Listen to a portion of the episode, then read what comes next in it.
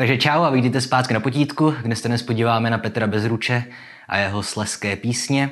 To je, myslím, taková maturitní klasika. A ještě než začnu, tak jenom připomenu, že pokud si chcete psát o nějaké knížky nebo autory, nepište to tady do komentářů na YouTube, pište to na Facebook. Říkal jsem to i v minulém videu, ale řekl jsem to až nakonec, takže přesto nám tam někdo psal do komentářů, co má být příště. Tak a teď teda Petr Bezruč. Takže ten se narodil v roce 1867 a zemřel v roce 1958. Petr Bezruč je samozřejmě pseudonym, vlastním jménem to byl z největší pravděpodobností Vladimír Vašek. O tomhle obvykle nemluvím, o skutečných jménech autorů, ale tady to bude ještě důležité. Takže vlastně jediná jeho sbírka jsou sleské písně a většinu těch básní, nebo takové to jádro, se často to označuje, ty básně nejvýznamnější, tak ty vznikly skoro všechny na přelomu 19. a 20. století, kolem roku 1899 a nejdřív je Bezruč vydával časopisecky.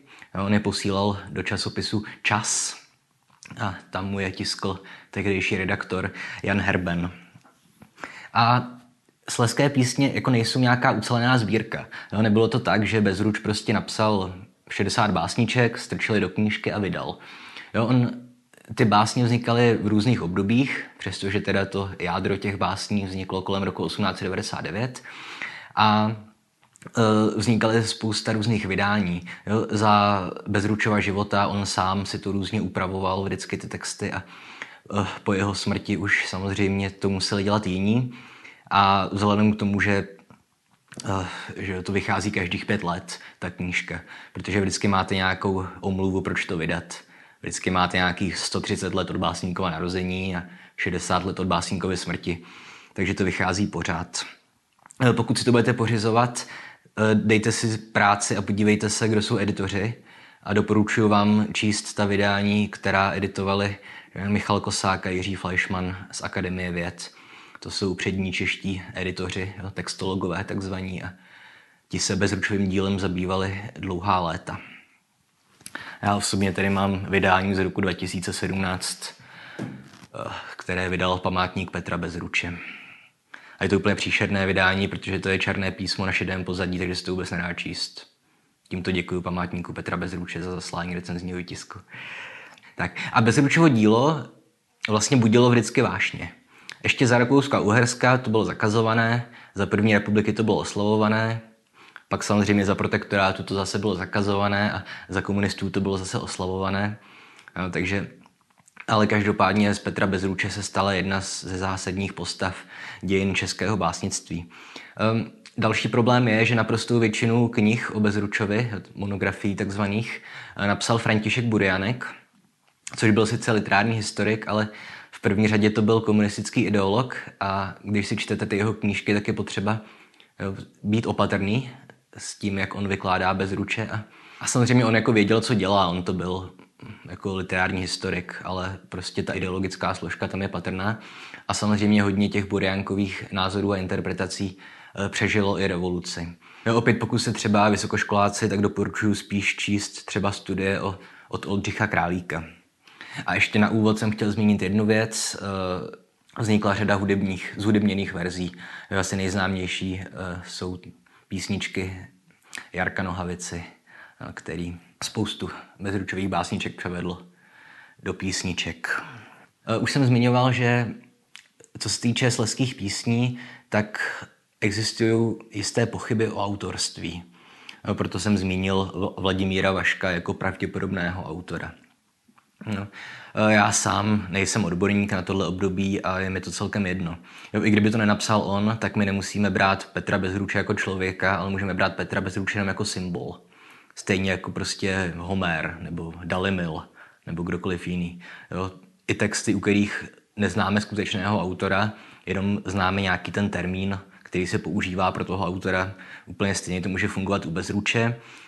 Um, Nejčastěji se zmiňuje jméno eh, Ondřeje Boleslava Petra, jako v souvislosti se skutečným autorským, autorstvím sleských písní, ale oficiální stanovisko Literárního ústavu Akademie věd je, že to jsou všechno konspirační teorie založené na nedůvěryhodných svědectvích a že skutečným autorem nebo skutečným Petrem Bezručem byl teda Vladimír Vašek.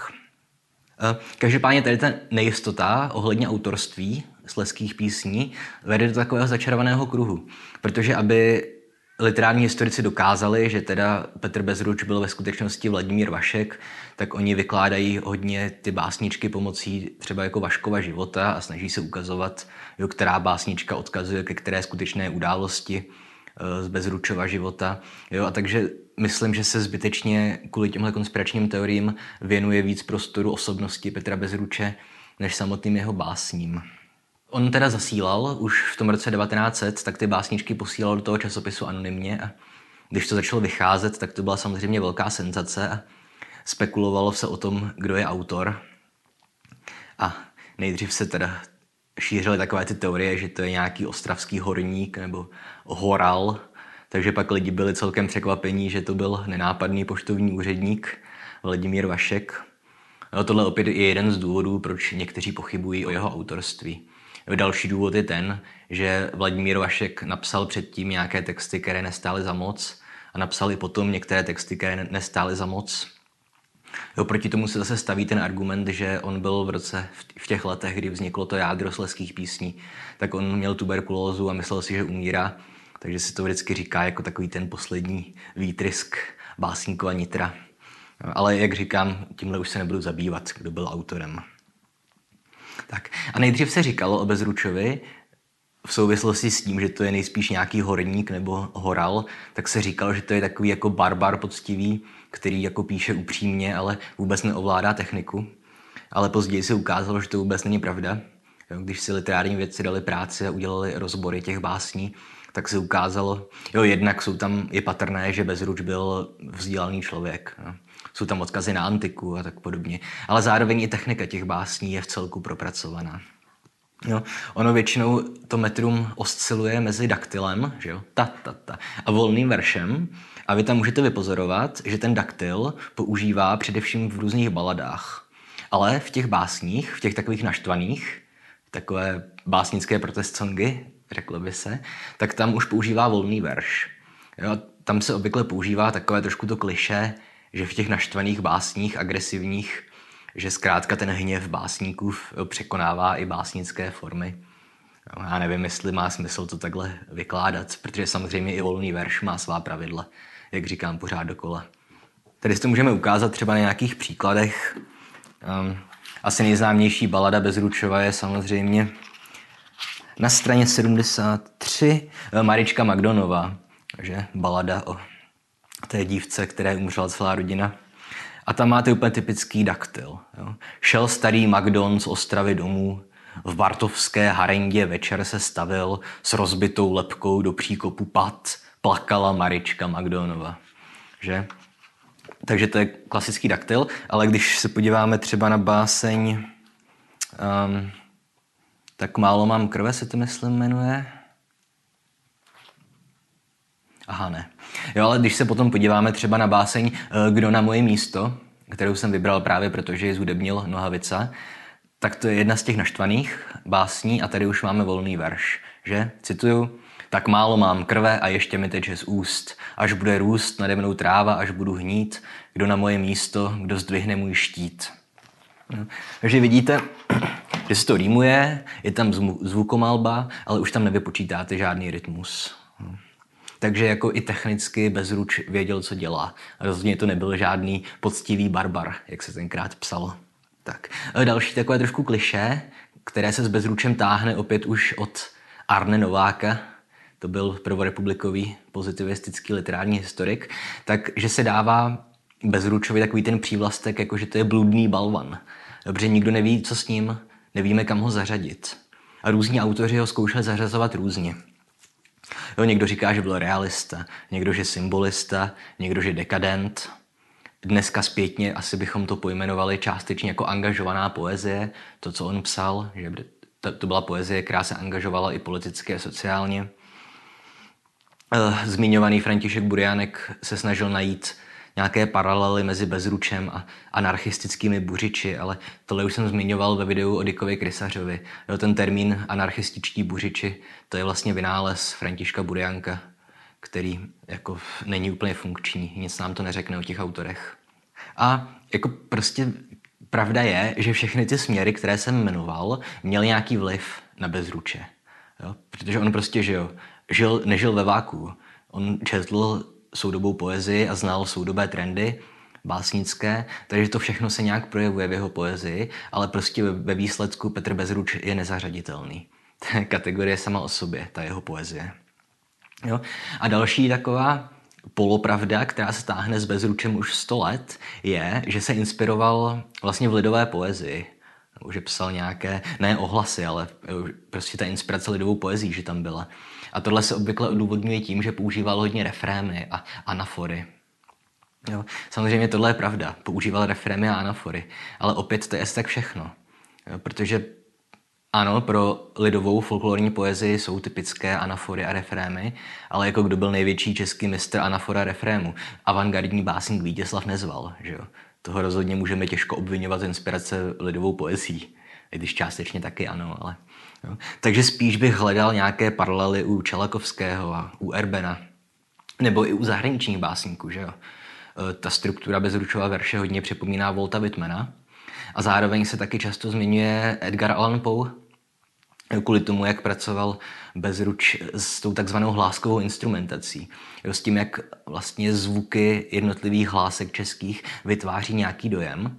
Jo, takže tohle používá třeba ten Poe úplně typicky, to je všichni známe Nevermore, že když se mu tam to R opakuje, to temné. A to tež dělá bezruč. Jo, už v té citované Maričce Magdonově to je částečně patrné, ta zvukomalba, že to plakala Marička Magdonova. Ale ještě očividnější to je v básničce Bernard Jar, jo, kde je, zase listuju, kde se opakuje e, ten refrém e, Bernard Jor, že? Takže vždycky ta slouka končí tímhletím. První sloka tak poroučí Bernard Jor, druhá sloka a kde je pánem Bernard Jor, případně dál loučí a modlí se chor Bernard Jor.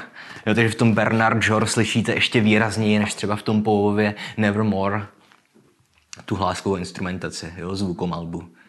A ještě výraznější to je proto, že čeština má samozřejmě to hrubé r, které vytváří takový dost zneklidňující dojem. Tak, co se týče témat uh, sleských písní, je tam toho spousta. Uh, asi nejočividnější je, to, je ta so, kritika sociálních poměrů ve Slesku. Že? Ani, ani vám nebudu číst básničku Ostrava, protože to máte úplně v každé čítance. 100 roků v šachtě žil, že kde samozřejmě kritizuje ten těžký život ostravských horníků. Um, taky jsem několikrát zmiňoval, že ty básně jeho jsou často agresivní nebo útočné a obvykle vůči Maďarům, Židům nebo Polákům, příležitostně i proti Praze.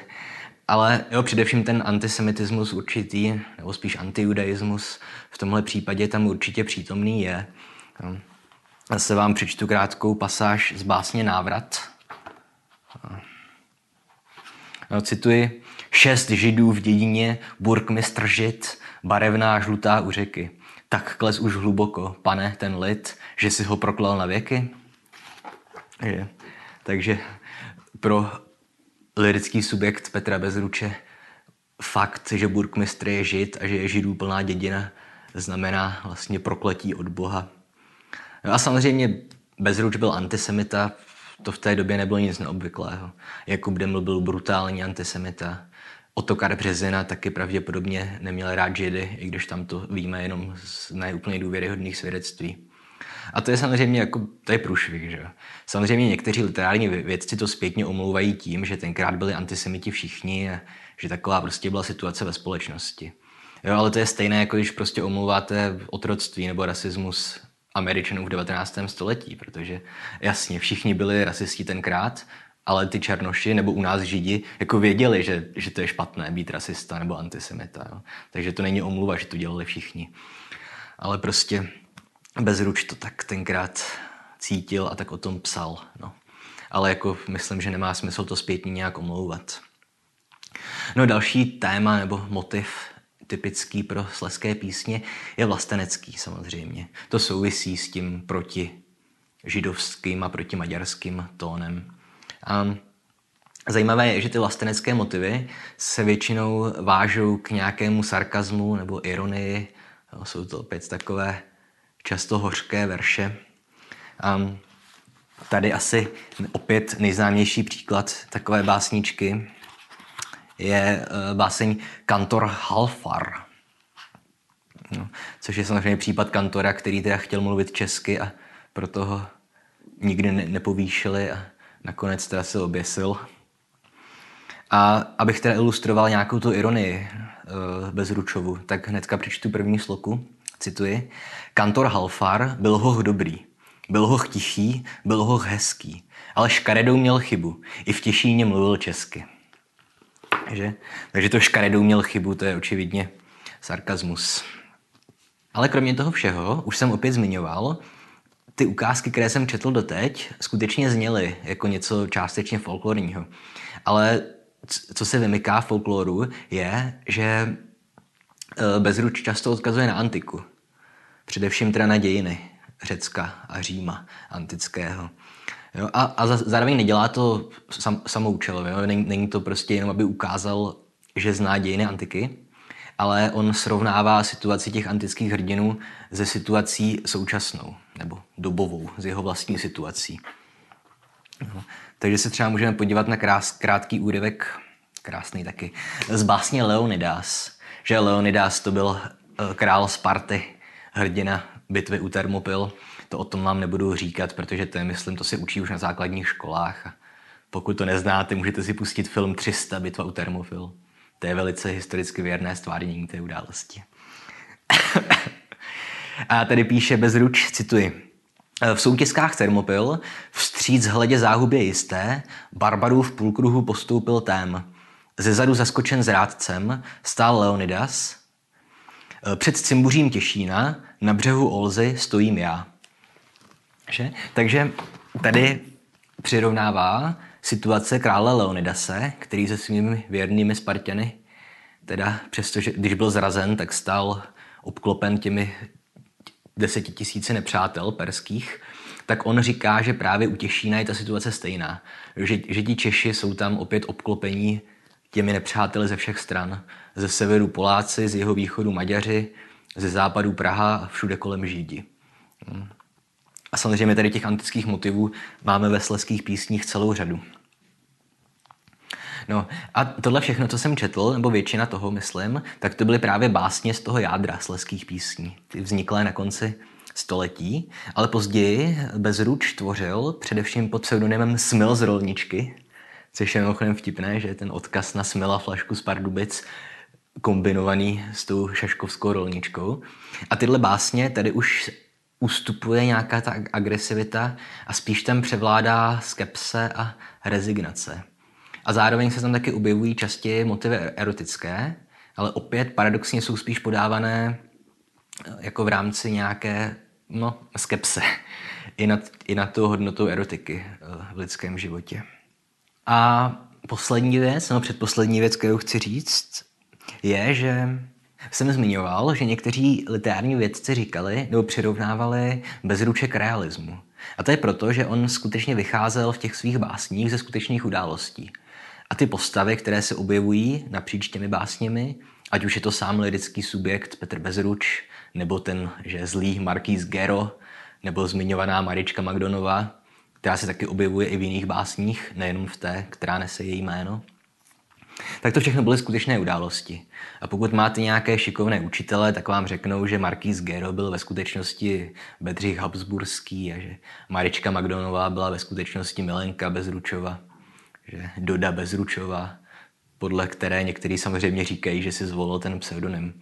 Ale tohle nám asi může být úplně jedno, protože pořád ještě je to jenom poezie a obě tyhle postavy, ať už e, Marička nebo Marquis Gero, tak nám tady pořád symbolizují nějaké archetypy. Jo, Marquis Gero je archetyp toho krutého tyranského vládce a Marička Magdonová představuje tu typickou že nešťastnou lásku nebo smrt milenky, což jsou opět motivy, které se nám táhnou celými dějinami literatury. Jo. A tady mě napadlo něco, co, o čem se s vámi musím podělit. Teďka už opět jsme mimo maturity a jenom mluvím ke čtenářům. A to je něco, o čem, jo, co vážně musím říct, protože to je tak krásně provokativní, že se nemůžu nechat pro sebe. Ale kdysi dávno, když jsem dělal video o Kerouakovi a o románu na cestě, tak jsem došel k závěru, že vlastně Kerouac vytváří jenom nějaký mýtus té současné Ameriky. A ten mýtus je idealizovaný. Protože v Kerouakově na cestě my tam máme ty veselé černochy a tuláky, kteří se na těch nákladních vlacích pískají a, a sice mají těžké životy, ale společně nějak budují ten nový obraz Ameriky 50. let. Jo, a říkal jsem taky, že Kerouac se sám sebe do tohohle obrazu, do toho mýtu snaží nějak vsunout. A mě teďka napadlo, že vlastně Bezruč dělá ve sleských písních úplně to samé. On jako neukazuje skutečný obraz Sleska na konci a začátku 19. nebo na konci 19. a začátku 20. století. On jenom vytváří nějaký mýtus toho Sleska. A není to ten Kerouacův hořkosladký americký ráj, ale je to naopak to sleské peklo. Jo? Takže zatímco eh, Kerouac vytvářel obraz idealizovaný, tak uh, Bezruš dělá pravý opak. Jo, vytváří to příšerné sleské peklo, které tam má dokonce i toho Markíze Gera v roli nějakého toho vládce pekel, že satana, jinými slovy. Tak a ještě poslední věc, kterou chci zmínit a opět už pro pokročilé nebo pro vysokoškoláky nebo pro lidi se zájmem o literaturu, je to, že Zmiňoval jsem, že sleské písně se vydávají pořád a že to není jedna ucelená sbírka, ale že se v ní pořád jako různě hrabe a dělo se to už za bezručova života. No. Dokud byl Vladimír Vašek naživu, tak on byl jediný, kdo měl právo vydat sbírku s názvem Sleské písně. Jo, zároveň vycházel i jiné texty. Vyšly třeba jenom balady sami o sobě pod názvem Marička Magdonová, vyšel i výbor bezručových textů Ohané a tak dál. Ale po bezručové smrti samozřejmě už uh, to rozhodnutí, jak vydat sleské písně, připadá na literární vědce nebo na editory. A tady se ukazují dva zásadní problémy té textologie, takzvané, té ediční činnosti. No. A první z nich je ten, že obvykle respektujeme takzvané pravidlo poslední ruky autorovi. To znamená, že texty vydáváme tak, jak si přál autor naposledy, když byl ještě naživu. A tohle většinou funguje, no, takže třeba respektujeme to, že já nevím, Jan Čep, když vydával později svá díla, tak z nich odstranil přechodníky.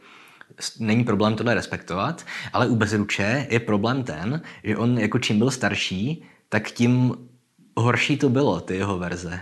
On tam pořád škrtal a upravoval to a řídil se často třeba i jako veřejným ohlasem veřejnosti, že třeba zařazoval básně, které byly populární u čtenářů.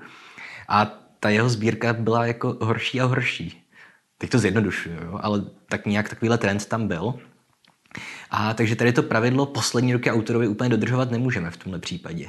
Spíš se tady dělá pravý opak, že dodržujeme pravidlo první ruky autorovi. Tedy, že se berou první verze těch básní předtím, než do nich začal Bezruč později hrabat. Ale u těch prvních básní je zase problém s tím, že my často nevíme, jak to přesně zamýšlel.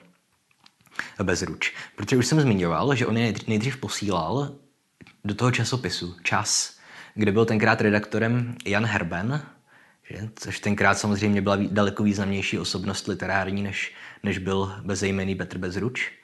I když dneska už Bezruče známe všichni a z Herbena se stala spíš jenom taková nějaká položka v encyklopedích. No a on mu zkrátka do toho vrtal, jakožto redaktor časopisu.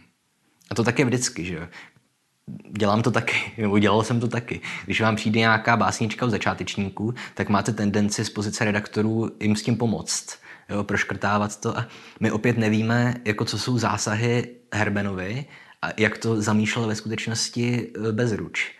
Jo, tady, tato ta sbírka je asi nej, nejproblematičtější text asi vůbec v dějinách aspoň moderní české literatury, totiž, že se pořádají konference o tom, jak máme editovat bezruče a nikdo si s tím jako moc úplně neví rady. Tak, takže to byl jenom takový, taková zajímavost na závěr. Tak a tohle myslím všechno, co jsem chtěl říct. Takže klasicky, jestli se vám video líbilo, dejte like, dejte odběr, sdílejte, komentujte. Můžete nás podpořit na Patreonu, můžete hlasovat na Facebooku, co bude další, eh, co bude další video a na základě teda hlasování z Facebooku, ale i z Patreonu bude příště Machiavelliho princ, nebo vladař se to jmenuje v českém překladu. A omlouvám se, pokud to video bude mít pár dní spoždění, protože eh, to je zase ta nevýhoda toho, když člověk dbá na veřejné mínění, protože to je knížka, která mě o studě jako chybí zatím, ještě jsem si nikdy nepřečetl, a takže možná na tom strávím trošku víc času, ale to nevadí.